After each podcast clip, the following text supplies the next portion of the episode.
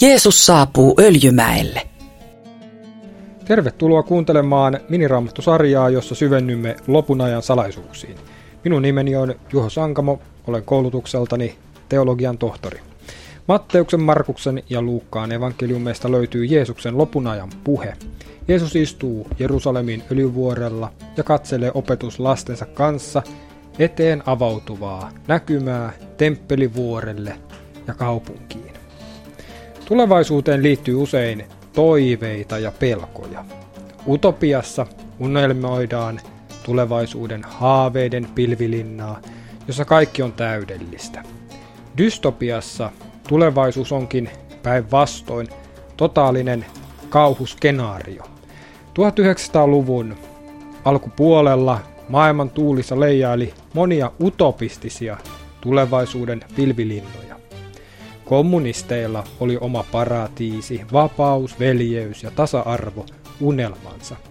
Kansallissosialisteilla eli natseilla oli omat unelmansa, jossa herraskansat saisivat johtaa orjakansoja. Kommunistien haaveet veivät piikki, lanka paratiisiin ja kansanmurhiin. Kansallissosialistien haaveet johtivat holokaustiin ja maailmansotaan. Monet kristityt näkivät, että nuo utopistiset ideologiat, joissa pyrittiin pelastamaan maailma, olivat oikeastaan vaarallisia harhoja. Ne olivat niitä eksytyksiä, joista Kristus varoitti. Ne edustivat väärää messianisuutta, poliittista messianisuutta. Katolisessa katekismuksessa lukee näin. Pahin uskonnollinen petos on antikristuksen petos – eli valheellinen messiaanisuus, jossa ihminen korottaa itsensä kaiken herraksi Jumalan ja hänen lihaksi tulleen messiaansa sijaan. Tämä Kristusta vastaan nouseva petos näkyy jo maailmassa joka kerran, kun ihminen väittää saavuttavansa historiassa messiaanisen toivon täyttymyksen, joka ei kuitenkaan voi toteutua ennen kuin historian jälkeisessä eskatologisessa hyvän ja pahan erottamisessa.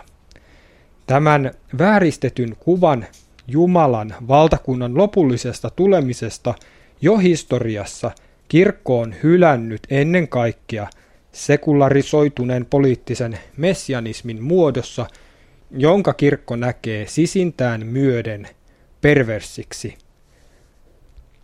Kannattaa huomata, että Paavi Pius 11, joka kirjoitti näitä lauseita, kirjoitti niitä silloin, kun sekä kommunismi että natsismi jylläsivät maailmalla 1930-luvulla toisen maailmansodan kynnyksellä.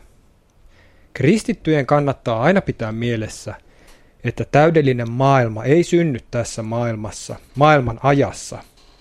Ei synny, vaikka sitä ajettaisiin kuinka suurella rahalla, vallalla tai pakolla – Mikään poliittinen messiashahmo ei voi ratkaista kaikkia maailman ongelmia.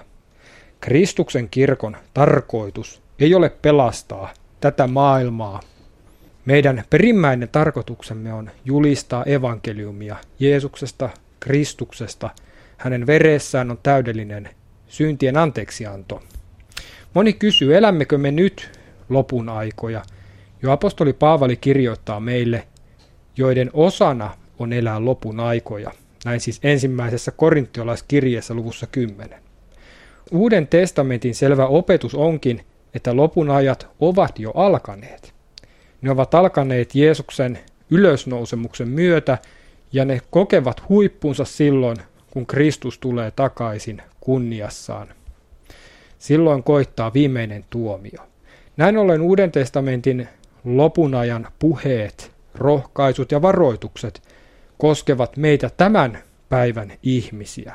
Lopunajat eivät ala joskus tulevaisuudessa, lopunajat ovat käynnissä, ovat olleet jo 2000 vuotta. Näiden 2000 vuoden aikana valtakuntia on noussut ja tuhoutunut.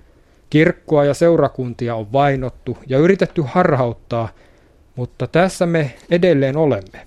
Kristuksen kirkko on oikeastaan Kristuksen ruumis – Tämän vuoksi se on oikeastaan voittamaton. Yksi varma merkki Kristuksen saapumisen läheisyydestä on se, että suuret eksytykset leviävät hyvin laajalle. Eksytyksiä, valemessiaita ja valeprofeettoja on aina ollut. Fake news on ollut aina, mutta väitän, että nyt eksytyksiä on ennen näkemättömän paljon. Vanhat kristilliset kansat ovat enää vain haalea kuva siitä, mitä ne ovat ennen olleet. Uskonnollinen tyhjiö täyttyy aina, kun todellinen Messias heitetään pois, paikalle nostetaan kohta jokin poliittinen Messias pelastaja. Näin Paavali kirjoittaa toisessa tessalonikalaiskirjeessä. Vääryyden salainen vaikutus on jo olemassa. Sen, joka sitä vielä on pidättämässä, on vain ensin poistuttava tieltä. Silloin ilmestyy tuo vääryyden ihminen, jonka Herra Jeesus on surmaava suunsa henkäyksellä ja tuhoava tulemisensa kirkkaudella. Meidän kristittyjen ei tarvitse pelätä. Me tiedämme, että Kristus on voittaja, hän on vapahtaja. Elämme kuitenkin maailmassa, jossa kristityllä on syytä olla kunnon taisteluvarustus. Tätä maan päällä elävää seurakuntaa kutsutaan taistelevaksi seurakunnaksi ihan syystä. Psalmissa 18 rukoillaan näin. Hän opettaa käteni taistelemaan, käsivarteni jännittämään sotajousta. Herra, sinä asetut kilveksi eteeni, sinun oikea kätesi tukee minua. Sinun apusi tekee minut vahvaksi. Paavali kirjoittaa meille samaan sotilaalliseen tyyliin. Meidän on pukeuduttava uskon ja rakkauden haarniskaan ja otettava kypäräksemme pelastuksen toivo. Sinä, Jumalalle rakas ihminen, me emme turhaan kanna tällaista sota-asua. Jumala siunatkoon sinua.